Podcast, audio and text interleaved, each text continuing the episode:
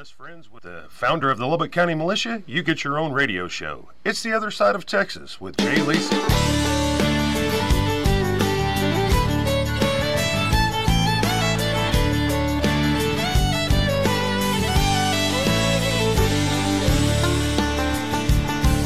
If you haven't climbed up to Enchanted Rock, drink a cold shiner down. Well, hey there! I told you. I or started the program yesterday. Said I told you.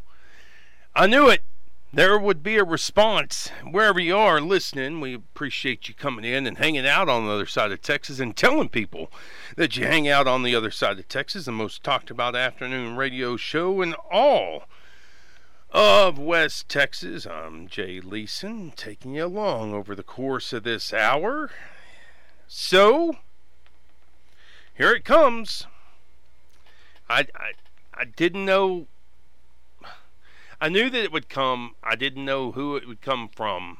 But the response to the vet school piece, which I thought was pretty down the line, but I could be jaded a little bit, writing out of a not so much a red and black vein as much as a prairie populism vein that we've got some needs up here that aren't being met, and that being through large animal vets. So a little bit sympathetic on the Texas Tech side of that equation. But it, then it came. Okay. I don't know how necessary that is, but in his first engagement publicly, most thorough to date, A&M Chancellor John Sharp emerges. Dallas Morning News. This is online now. Will be in print tomorrow there in the Metroplex and beyond.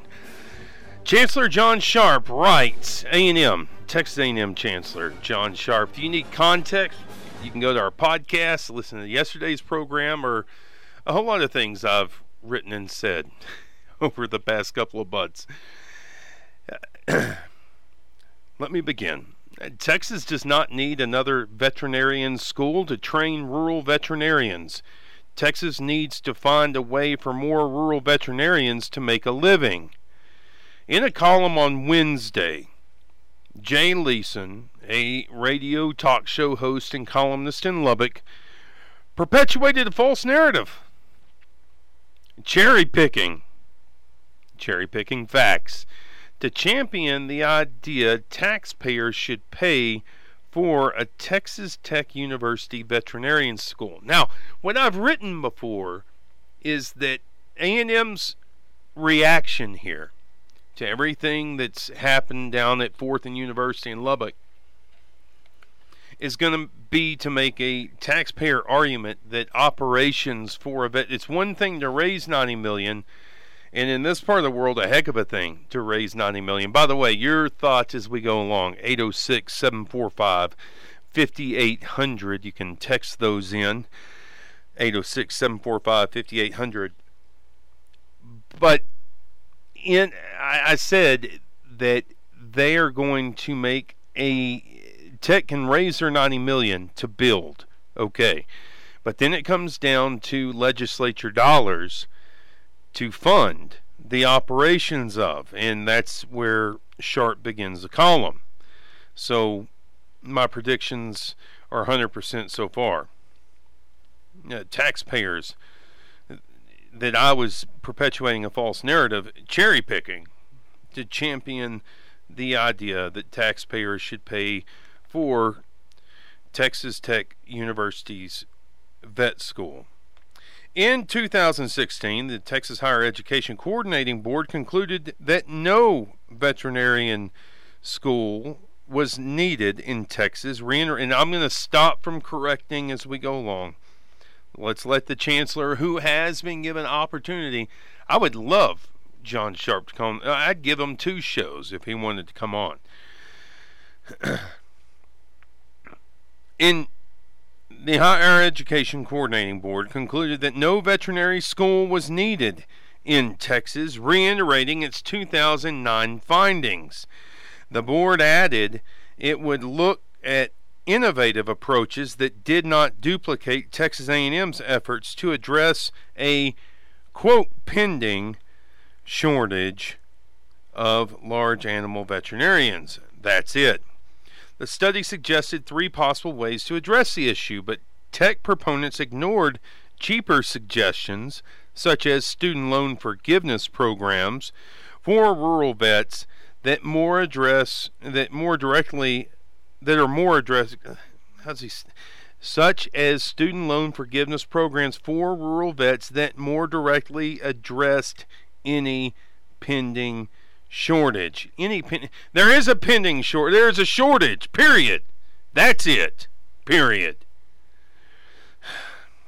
Those pushing for Texas Tech to gain funding to build a new oh the funding's done. I said I wasn't going to interrupt, but here I am engaging it. A new veterinarian school also ignored what A&M has done since 2009 to address the needs of our state's agricultural economy. The implication that anything Texas A&M is doing on the veterinary I'm just I'm grinning to myself. Well, he, he alternates between using A&M and Texas A&M. Uh, anything Texas A&M is doing on the veterinary front is in response to Texas Tech's announcement in 2015 that it wanted to create its own veterinarian school is misguided. Now, I laid out a chronology. I'm not interested so much in uh, look, process has its facts. But I'm interested in the political game and I stand by what I wrote. It is John Sharp reacting to Bob Duncan. And and I know that neither one of those gentlemen like me to put it in those terms, but these institutions are run by Texas political pros, and that's what regents go out and look for at each university. And so far as process, Duncan has proven his prowess. That you know, and I've talked with I talked to somebody yesterday after the show called and said you know, I tell you what, I really disagreed with some things that Bob Duncan did in the legislature, but I never disagreed that he could get it done. Anyway, that's what I'm. Eh, since 2015, I think it's disingenuous for Sharp to say that he's not been reacting to Duncan. The fact is, Sharp continues, our regional plan had been in works for years in 2010, West Texas A&M had submitted to the Legislative Budget Board an appropriations request to enable West Texas A&M, in collaboration with Texas A&M, to prepare students to practice in veterinary medicine with specialization in large animals. It wasn't funded, but the request is a public document with the Legislative Budget Board if anyone cares to look it up. So riddle me this. How many how many West Texas A&M veterinarian undergrads got into Texas A&M preceding last year? I mean, we are talking about chronologies and timelines.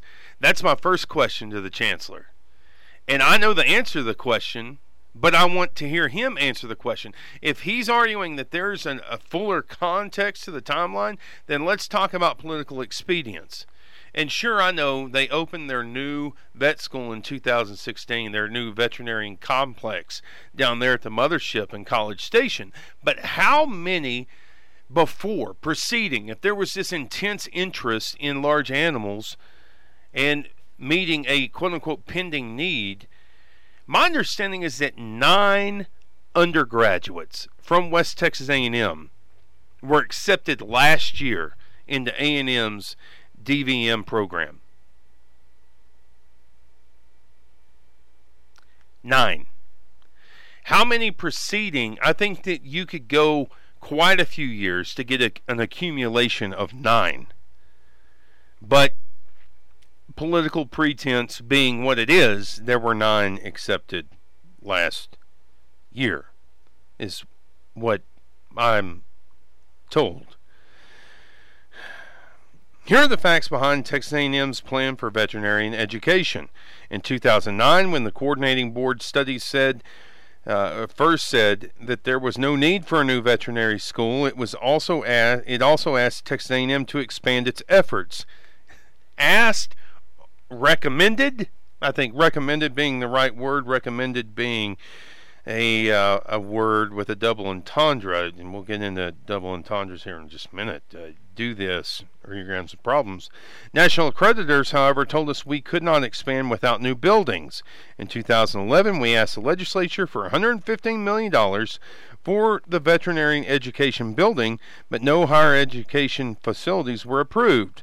When we spent 125 million out of the permanent university fund, the PUF fund, money to build the state of the art facility in College Station. It was recently finished. If needed, we could increase the size the vet school by hundreds of students. In 2015, a food animal track was added at the vet school in addition to our long existing large animal specialty. They've been you've been singing about Bevo and not treating Bevo for I don't know how long. And I tried in my column, I didn't get into a whole lot of red and black versus A&M uh, maroon and white. Uh, getting terse, but I, am on the radio now, so I can. In in January 2016, Texas A&M unveiled its plan to expand expand its veterinarian efforts to four A&M system universities, including West Texas A&M and Canyon, just south of Amarillo, and it is succeeding. But again, the question: What about Prairie View? And what about Kingsville? And what about Tarleton State? Has there been $90 million poured into any of those? We'd been planning Texas A&M's veterinary ed- outreach to regional schools for several years. In 2015, we talked to Texas Tech about it. Tech Chancellor Bob Duncan asked me to make Tech one of the schools, but since West Texas A&M was only a short distance away from Tech, it was not cost effective. I've heard the complete opposite of that story, but that's his story, and I'll skip down to the bottom. Our mission at the University of Texas A&M system is to do what the coordinating board and legislature expects of the finest veterinarians, one of the finest veterinarian schools on the face of the planet. Is that how he says? I just looked away for just a moment. Uh, R.G. Ratcliffe, going about about to join us.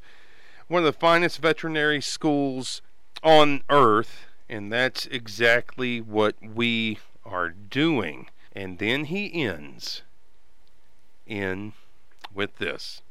If there is some kind of rivalry between Tech and A&M, somebody forgot to tell us. And there you go. So, appreciate the fine gentleman, John Sharp, for finally coming out of the fog, giving us his perspective. R.G. Ratcliffe, Texas Monthly, about to give you his perspective on what's going on in the governor's race. And does Lupe Valdez have a shot? See what uh, RG has to say. He is Texas politics guru at Texas Monthly. Is RG Ratcliffe. RG, thanks for hanging in over the break with us there. Well, sure, sure. Glad to be here. Are you on a deadline of any kind? Uh, only to go home and eat dinner. Okay. Got it. Uh, so, RG, here's in the next segment, I'm so sick of the hyper partisanship and the hyper ideological atmosphere. Uh, it feels like things are really about to combust around us. And uh, uh, we're going to spend the next half hour, listeners, by the way, we're going to listen to and read some Theodore Roosevelt running the Progressive Party, some, some perspective for a hundred years later. But for now, I want to get into and touch on Texas politics. And we saw some polls come out the University of Texas, Texas Tribune, the Beto O'Rourke, Ted Cruz race is tight, Paxton up by one. But the one race where there was double digits was the governor's race. And I want to talk with you for listeners who may not know. Uh, Lupe, we're we're broadcasting for some pretty red territory, RG. Yeah, I understand. Uh, Lupe Valdez, former Dallas County Sheriff, is running for governor as a Democrat against uh, incumbent Greg Abbott. Tell us a little bit about Valdez, and I'll ask you the question that you pose in the title on the piece at Texas Monthly. Just how doomed is Lupe Valdez here? Oh, it's just, you know, uh, it's it just doesn't look very good at all. Uh, I mean, the you know, you first you have your your almost 25 year history of Democrats losing in the state. So you have a, a Republican advantage to start with. And then um, she's frankly just not a very good candidate. Um, she she a lot of candidates start off not really knowing a lot about uh, the government position they're running for. But as soon as they stumble, they start saying, "Hey, I've got to learn something here." And we never saw any evidence that Lupe Valdez was willing to uh, learn really anything about state government or what the government does. Um, she was mostly running on kind of the the broad brush issues and ethnicity, uh, and plus the uh, fact that she's uh, uh, uh involved in a same-sex relationship. So you know you have a real case of identity politics here, which it means that she's going to have trouble getting across party lines to uh, to moderates or independents and you know dis- disaffected Republicans. But she in this race, she had trouble getting uh, in the primary. She had trouble in runoff. She had trouble getting hold of uh, Hispanic candidates. Um, in uh, Hidalgo County, she did, uh, which is right on the border with Mexico. Um, there was like a 10,000 vote drop off between the U.S. Senate race and the race for county judge so, of no, people who did not even vote in the Democratic primary. And then of the. Whoa, whoa, whoa. Of the so people went in and voted but they just left the governor's race alone on the Dem- right. Democratic side. Wow. They just skipped the governor's race. Wow. And then there was something like 20,000 uh, Hispanic surname voters in Hidalgo County who cast ballots, and she only got about half of them so, to vote for. You talked to a South Texas Democrat in right. this piece who said that the Hispanic and look, I feel like there's no group about which we speculate more like, well, the Democrats, the Hispanics will eventually wind up being this voting bloc. And I've really try to stay away from that. But what this South Texas Democrat, uh, a Hispanic South Texas Democrat, told you was that people, the Hispanics mainline, and I'm paraphrasing, so correct me if yeah. I'm wrong, but they will not get behind a lesbian Hispanic candidate at least not one, not one that touts it as much mm-hmm. as as she was doing. He but said, it, it "quote We're they, not they, blind." They're not blind. Well, that that was a reference to the fact that she didn't know what she was talking about. Oh, okay, all right. but but they were they you know they were uh, definitely turned off by the fact that you know she was she's a lesbian and um, that they just would, weren't going to vote for her, uh, hmm. particularly his uh, his Hispanic men. So yeah. You tell the story about Laredo oilman Tony Sanchez uh, invested $60 million of his own money in 2002 in the Democratic race for governor and lost by 18 points. Right. Uh, in the 2016 presidential election, though Latino turnout increased by more than 375,000 ballots, non Hispanic whites cast 50 percent of the votes, overwhelmingly for Trump, according to network exit polls. And that's what a lot of people expected, right? Was that that the Hispanic turnout, given the and I'll call them, I voted for Trump both times, but I'm perfectly mm-hmm. willing to say that they were caustic and ill-advised, but they didn't they didn't show up for that.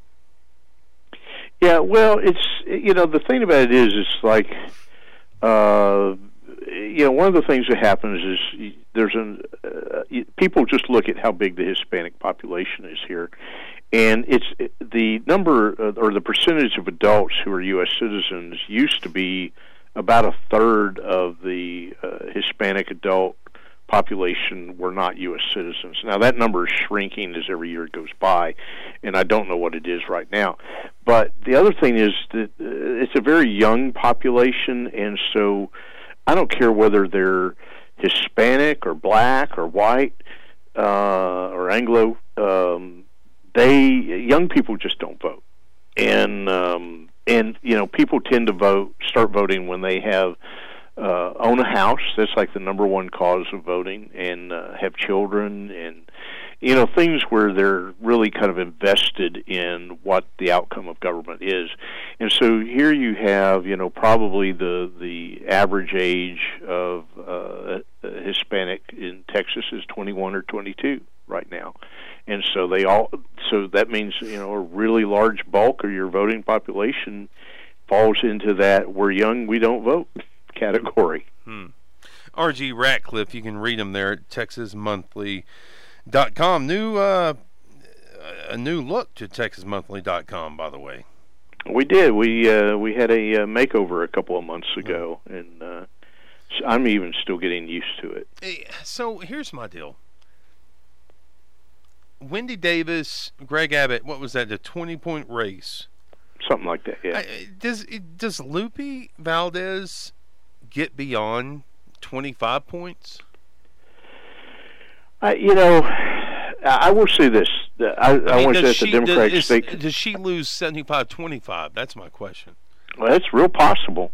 It's, it is very uh, well. I don't actually. I don't think that's possible. I think she'll.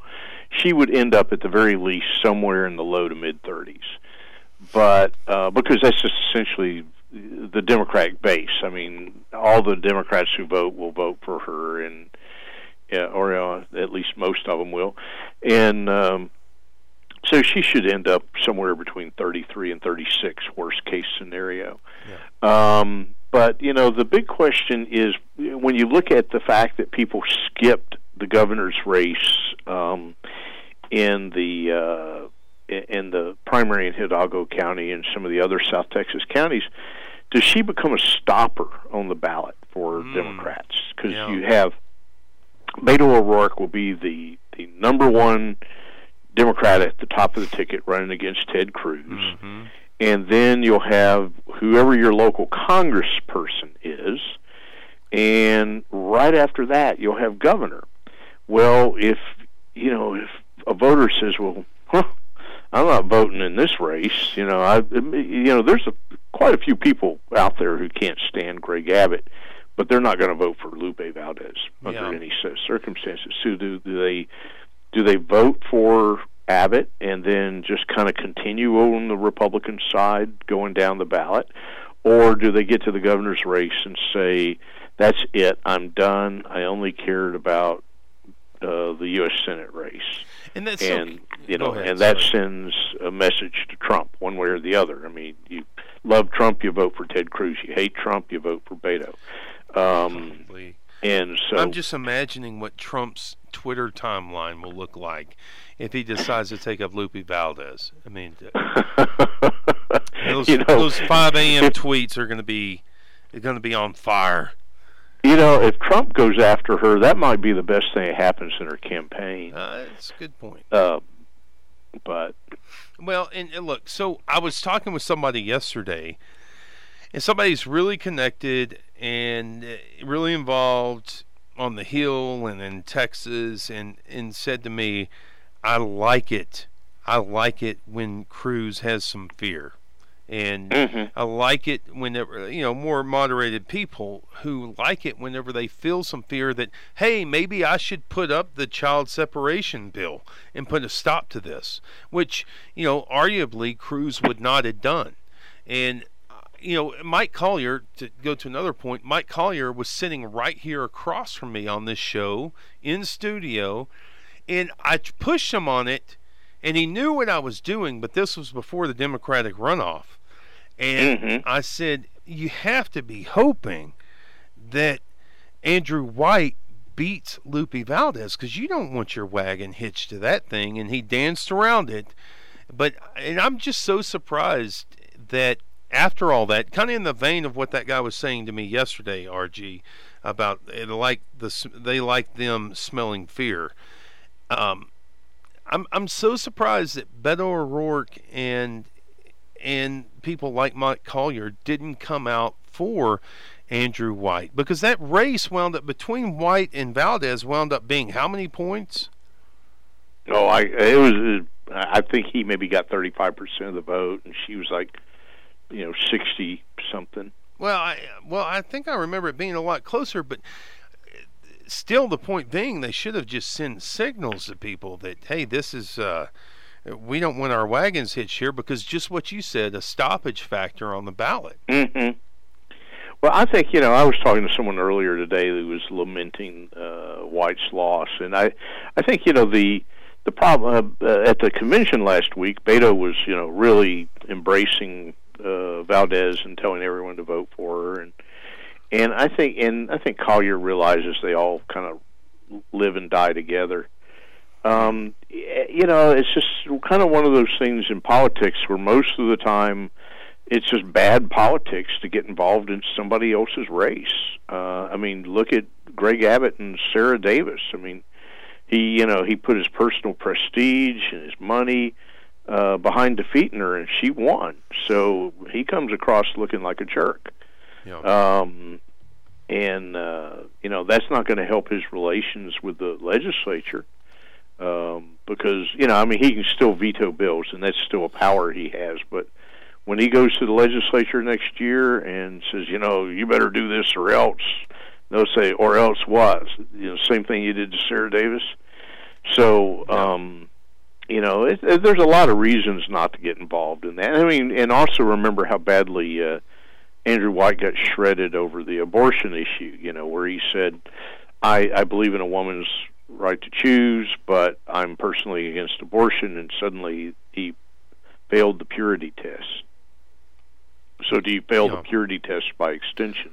Yeah, by endorsing even even her arguments. I, have never seen an argument. I, I've heard my kids make excuses for things that they've done, and mm-hmm. even I remember some excuses for things that I've done, but I've never heard a justification built like Lupe Valdez made across the table from Andrew White, where she said, "Because you believe that personally, it's an affront to women." Even though he said, "I believe this personally," but publicly in office, I would respect constitutional guarantees. And mm-hmm. the way that she made that, oh, that's offensive to women. Like, okay, offensive to some women. It's just incredible. Uh, well, you got to remember they uh, the the women's march in Washington kicked out a uh, a uh, anti-abortion women's group yeah, but that was going to be see, part of the march. But that's my point, though, RG, is that's Washington, right? Everybody tries mm-hmm. to extrapolate like all these different races that we'll see in the months to come. This is Texas. This is not Washington. Therefore, the, this happened, therefore, here. And that's just not the way things work. But yeah. uh, tell us, uh, people can sign up weekly dispatches from the middle of the road at the Armadillo there at uh, Texas right. Monthly. What are you writing on now? What you working on? Um, I'm actually I'm finishing up a story for the uh, kind of a, a, a wrap on the uh, wrap up piece on the two party conventions and what it might mean for the fall for the next issue. So I'm not really working on anything for the uh, for the website at the moment. So. No, just the print. Just the print. The national magazine. You know that, that's that's the uh, that's kind of the the where where we like to uh, to send things. Yeah. Well, I'll tell people if you want the, one of the most fascinating seats in Texas politics, go sit in a chair outside the rails beside R.G. Ratcliffe, and he'll just kind of murmur to you about what's going on, what he expects to happen. That's the best seat in the house. Um, well, thank you. Uh, I don't. Uh, let me just ask you about this off the cuff. Okay. Ross comes. Ross Ramsey comes on the show every week. I throw him a curveball. Yeah. I was a little bit surprised today. I wrote about my understanding of what's going on with the Texas Tech Vet School and UT Vet School, and I'm not going to ask you about the details of that. But okay. Texas Tech has this initiative, $90 million they've raised to build build this vet school in the panhandle. Now they need to go after operational funding.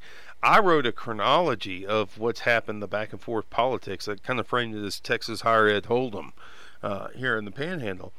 And uh, put that up in a paper statewide, and today John Sharp responded. So my question to you is about John Sharp. I mean, he himself responded in the byline. Is that is that typical of Sharp? Like you've studied him for decades now. Is it typical of Sharp just to because most people would say, "Hey, I need a guy. Get me a guy who can go out and respond to this."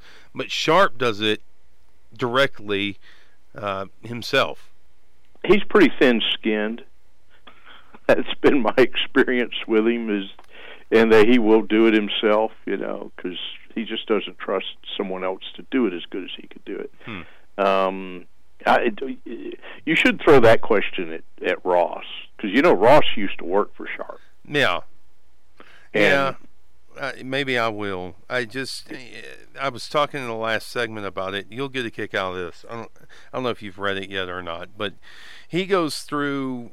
You know, he said that I was a cherry picker, and that's fine. Yeah. You know, a selective. Uh, it was selective in what I pointed out, but it's this last paragraph. If there is some kind of rivalry between Tech and A and M, somebody forgot to tell us. So a double entendre, right? I mean, it's like Yeah. we don't have a rivalry. We want what's best for the state. But then it's that old Aggie line we heard for years in the Southwest Conference. Oh, you guys think that we're rivals? Uh, no, we aren't. Yeah. Sharp. Well, just next time you have Ross on the show, ask him if Wiccans are a religion that are do uh, that should have a tax exemption. oh, okay. Uh, he'll probably melt down on you. Uh, I don't think he's gonna. I throw him curveballs. I don't think he'll appreciate that curveball though. uh, RG Ratcliffe and uh, follow you at RG Ratcliffe, right on Twitter. Right. Is that it directly? I know I hit Yeah. you a lot. I just type in RG and you pop up. RG Ratcliffe there at Texas Monthly. Hey, thanks for making time, man. Appreciate sure, and have yourself a good weekend. Yeah, you as well. R.G. Okay. Ratcliffe, ladies and gentlemen, the man, the myth, the legend, right here on other side of Texas. Hey, it's uh, Theodore Roosevelt Thursday here on other side of Texas. Going to get in with. Uh, we're just going to read some speeches. Look, I'm going to set it up in the next segment. I'm tired of all I'm hearing. And Theodore Roosevelt ran against both parties and uh, as a progressive candidate in 1912. I want to hear his speeches.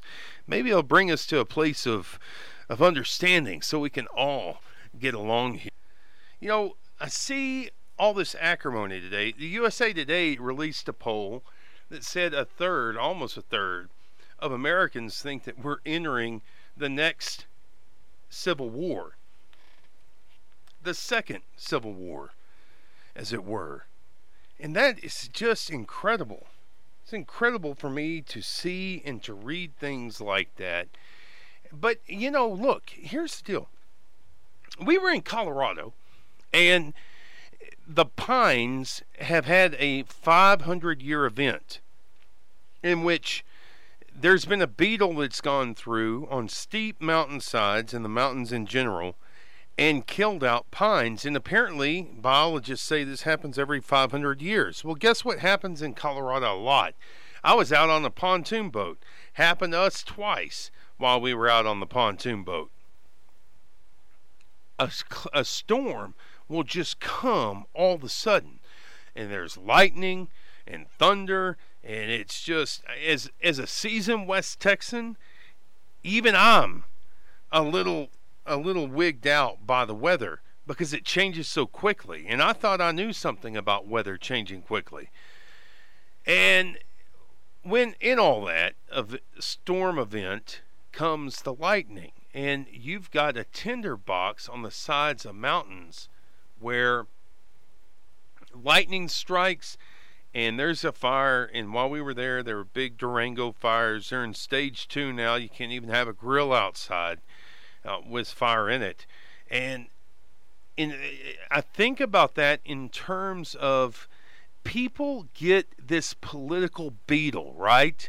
They get this beetle and it gets inside of them and gnaws them out so that they're not able to to see that the person who is speaking even though they and I'll just use an extreme even though they may be hide the kids ears three two one even though they may be wearing hats that are made up like parts of the female anatomy and it's i mean that you just look at that and you think oh that's crazy.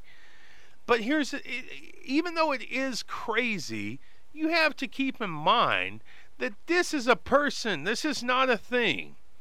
This is not a thing to be annihilated.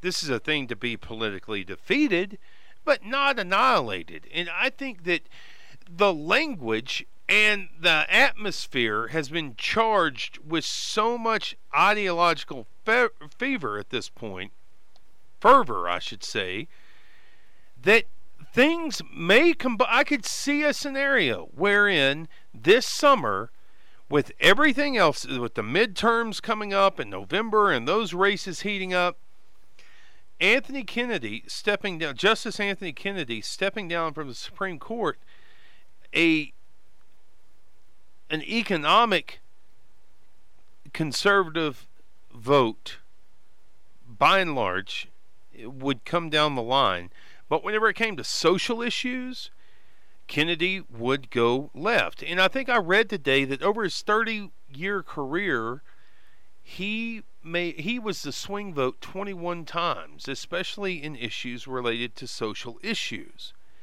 And so I could see the case where this summer things could really rev up and people could begin to think that, you know, this is the and this is from a from a Washington Post uh, column I read today, but this may very well be the most significant political or jurisprudence, change in jurisprudence since Bush v. Gore, and I think that we all remember those glory days and how nice and hospitable and kind we were to one another, to uh, up to back to Roe v. Wade. And that's what we've got in front of us this summer. And I think that it's going to be a charged atmosphere. Talked about that yesterday with Congressman Arrington.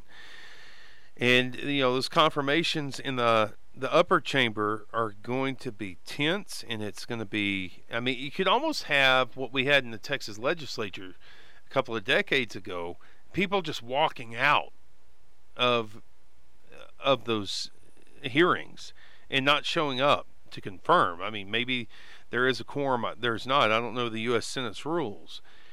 But I do think that it can be tinderbox dry, that the political beetle has grabbed enough people. And I just want to say that's why I like to focus on regional issues because it forces us not to use it's almost like a county road where the road is so grooved from the tires and the county's not come out to grade it for some time because of unfunded mandates or whatever it might be. But people just get in those grooves on the left and the right, and it just becomes this big chatterbox, and nothing's ever fixed, nothing's ever decided, and people just grow more hostile towards one another, and they're just stuck in the ruts. And that's what we're going to have this summer. And I think that there is the case that you will begin to see violence because people will stop looking, whatever the other hat is, people will stop looking at people as people, as respective uh, beneficiaries of this U.S. Constitution, and will begin to think in terms of left and right and and things and places instead of people and, and human dignity. And I think that we could see violence. And that is absolutely from both sides. I am not exonerating one side and taking up for the other. So, for that, I wanted to make sure that we did a segment today on some old Theodore Roosevelt speeches, speeches that he gave in 1912 and speeches as a part of what he launched his helped launch as the Progressive Party, the Bull Moose Party. And I think that those will be very helpful. I want to get into those in a couple of texts here in just a moment, but first we're going to go in terms of free market economy, go make a little bit of money. Stick with us right here. We'll get into some Theodore Roosevelt, perfectly applicable a hundred years later, right here on the other side of Texas.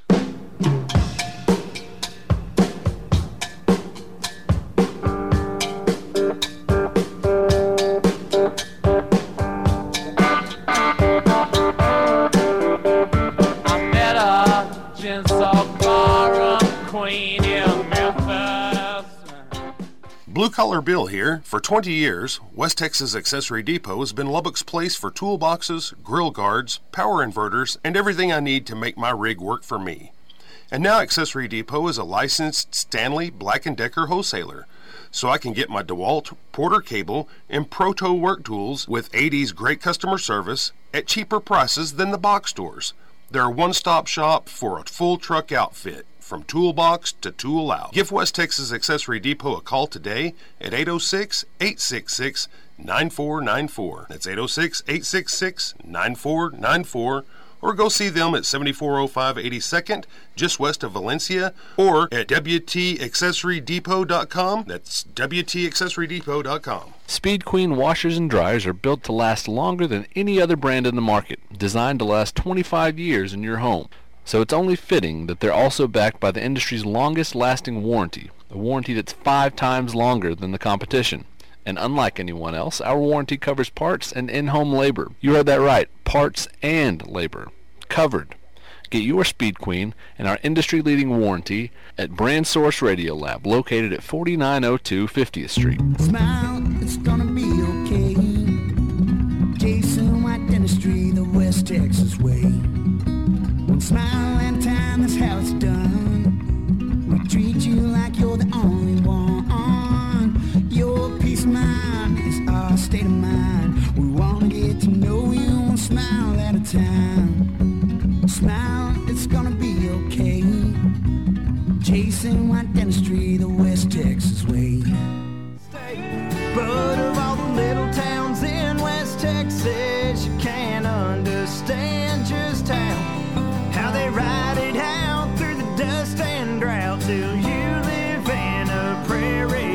Hey, welcome back in. Broadcasting from the studios where Buddy Holly became famous right here in the rural metropolis, the grandest prairie town of them all, Lubbock, Texas. This segment brought to you by our friends at Lubbock File Room. Don't let those criminals and and all of your opponents in business, your friends, yet your opponents get your hand get their hands on your documents, trade secrets, man, and uh, some HR stuff you don't want other people getting their hands on for secure document storage and shredding services to Lubbock and the surrounding area since 1992.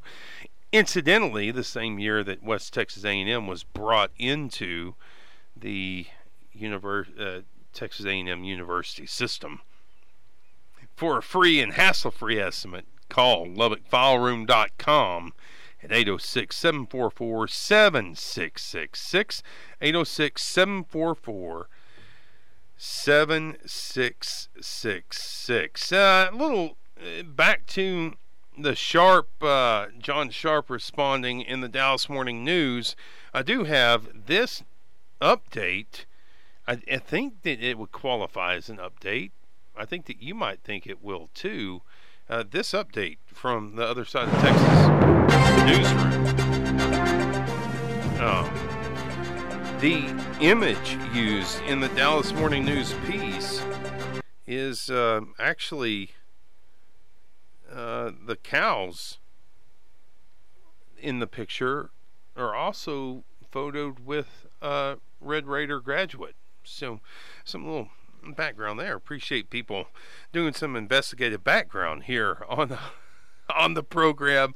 Always have our friends out in the field ready to break break the news that we needed broken here on the show. So let's stop it with that. Okay.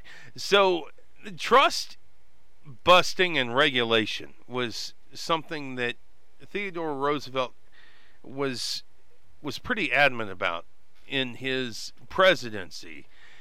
And in 1912, afterwards, he tried to run uh, with the Progressive Party. He was forced out. People didn't think that he was conservative enough. Raise your hand if somebody said that about you.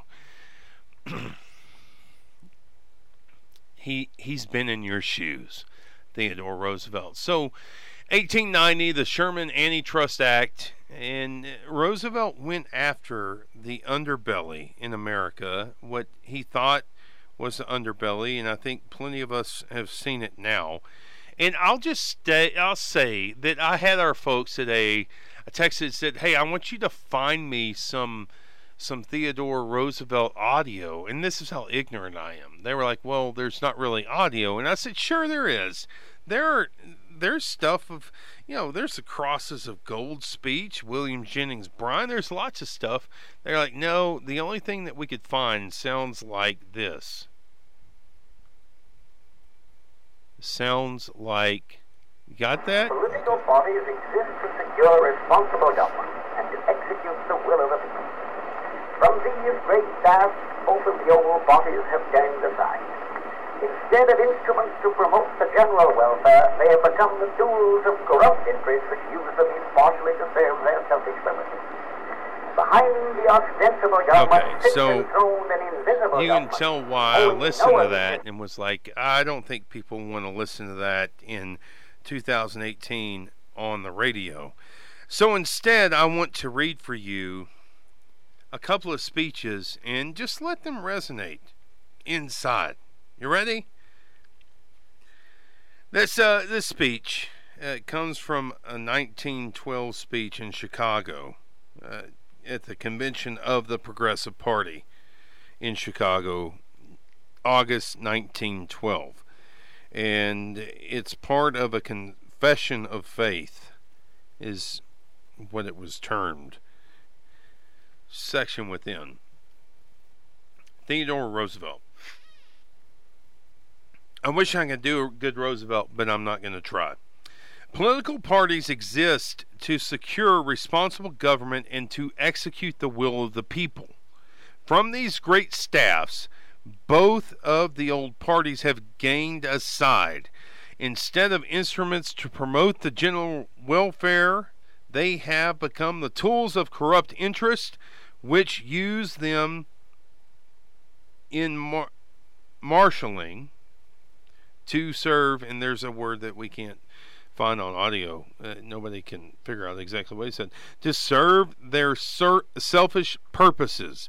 Behind the ostensible government sits enthroned an invisible government owing no allegiance and acknowledging no responsibility to the people to destroy this invisible government, to befoul the unholy alliance between corrupt business and corrupt politics is the first task of the statesmanship of the day, unhampered by tradition, uncorrupted by power, undismayed by the magnitude of the task.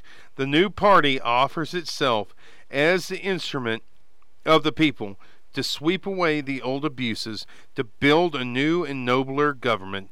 This declaration is our covenant with the people, and we hereby bind the party and its candidates with pledges made there herein. With all my heart and soul, with every particle of high purpose within me, I pledge you my word to do everything I can to uh, everything I can to put every particle of courage, of common sense, and strength that I have at your disposal, and to endeavor so far as strength has given me to live up the obligations you have put upon me to endeavor to carry out in the interest of our whole people the policies to which you have some you have today solemnly dedicated yourselves in the names of millions of men and women for whom you speak. Now, there's a name that we hear a lot pop up, and it popped up with Steve Verett yesterday, uh, a couple of days ago, executive vice president of Plains Cotton Growers, and I hear this a lot, not just from people in ag communities, but I hear it from people outside in other uh, other industries that really well serve West Texas, and it's Mick, Mick Mulvaney, who serves and he does economic policy for the president. Now, Mulvaney is a guy, and I've heard. Uh, I'm going to stop myself short there. What so intrigued me about Trump in the primary, why I voted for him in the primary, was that I saw him carry a populist message, but he didn't talk about tax reform in the South. He didn't talk about, you know, big business growth and trickle down economics. No, he went in and said, we're getting messed over in trade. And he's carried through on some of those promises. If Congressman Arrington is correct, and I feel like I've followed him closely enough to know that he wouldn't mislead us. Uh, Congressman Arrington told us yesterday on this program, and the audio's there on our podcast, that he has been assured by the president that the administration will have the ag producers back and will help mitigate mitigate damages incurred by these trade wars. Wars. Now, Mulvaney is the point here. What Trump ran against and what was lined up behind Ted Cruz in that 2016 primary was the Cato Institute, was the Heritage Foundation that have pushed these arguments that all we need is further deconsolidation. All we need is just to expand free markets. And where has that gained us? It's gained us a lot of ground way down the road into globalism. And it's these parts of Texas that are losing in that battle. Now, I say all to say that read some Roosevelt, and for people that want to go hardline in for Trump, you really need to begin to look at that economic policy and decide who does it benefit. Because I think that at the end of the day, you're going to say, well, not me and not people in my tax bracket. If you're, if me, and this is a big if, if me is a middle, upper middle class guy.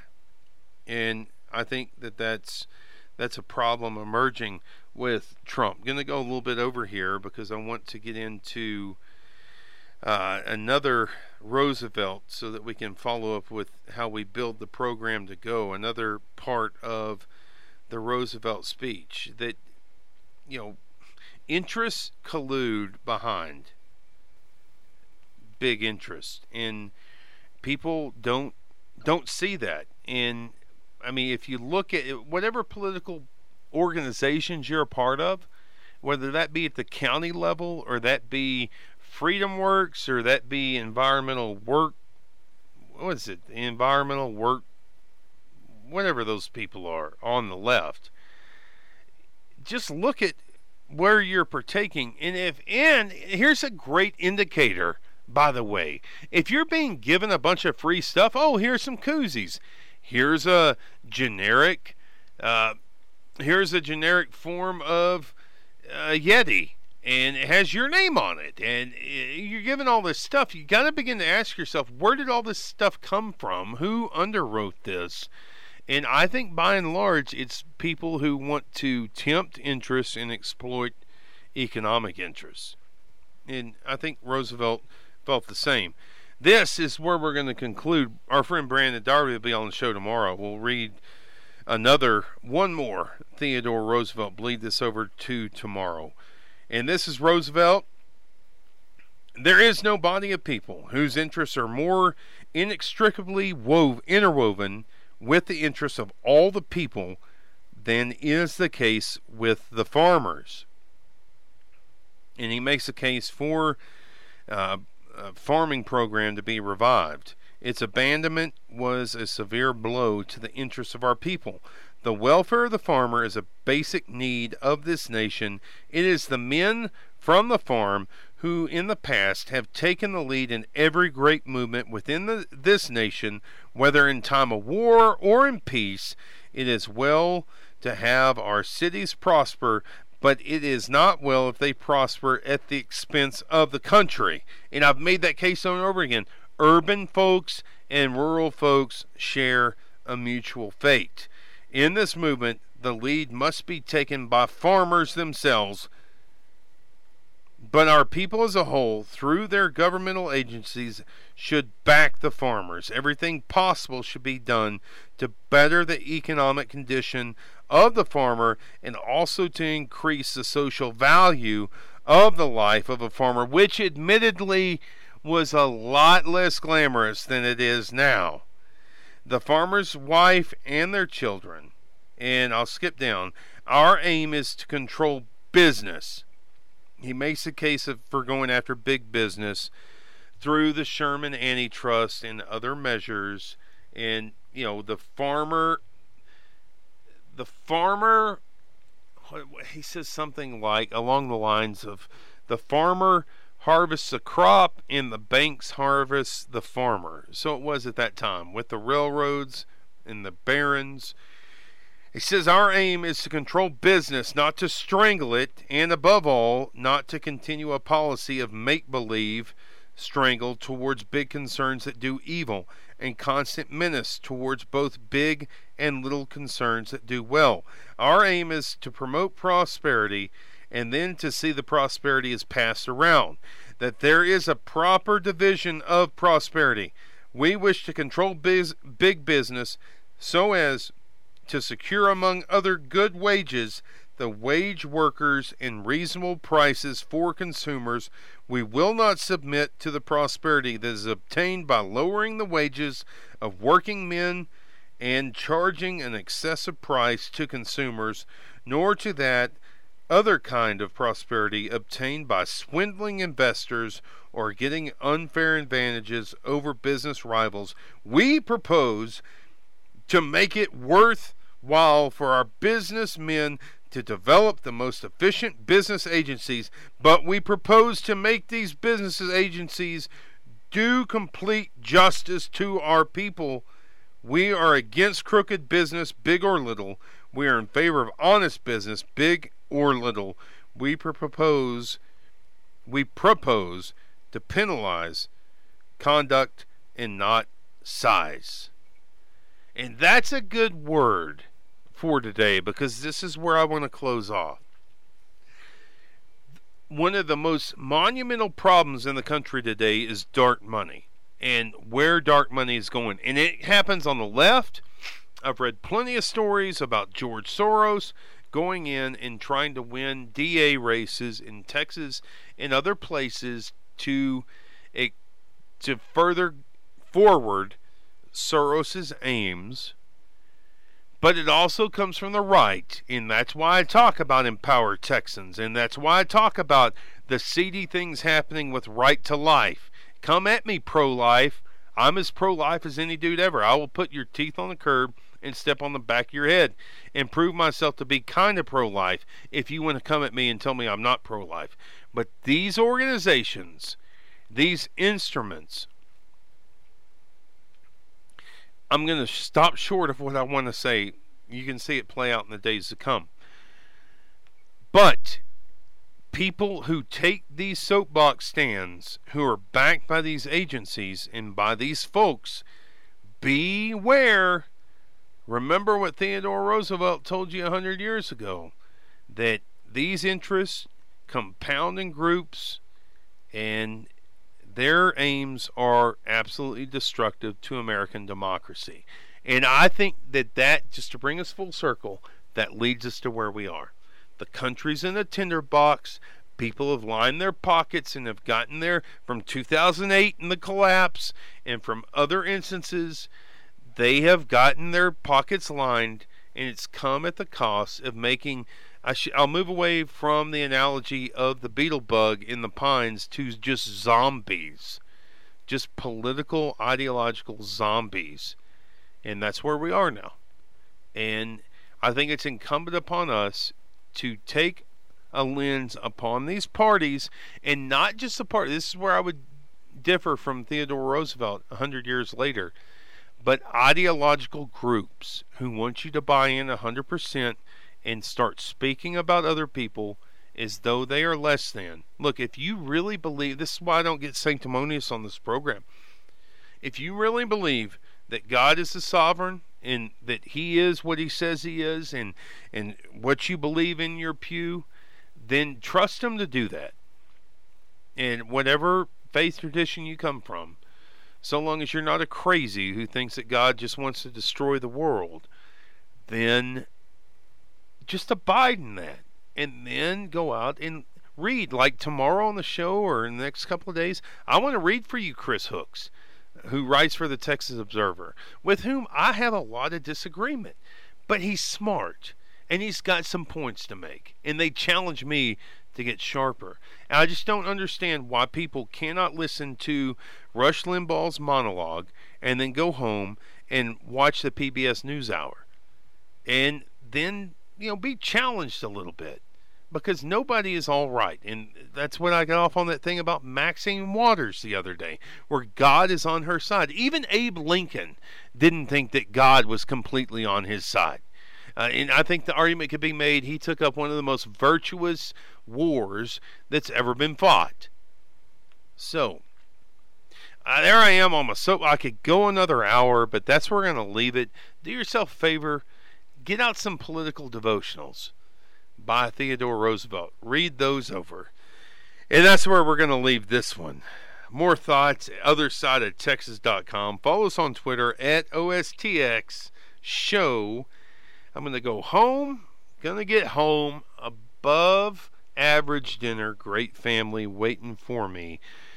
And uh, yeah, that's that's just where I'm going to leave it for this edition. Appreciate you tuning in. I appreciate you. Appreciate what you heard here. Pass it to a friend. It's all free. They're on Apple Podcast. Till tomorrow for RG Ratcliffe and Chancellor John Sharp of Jay Leeson.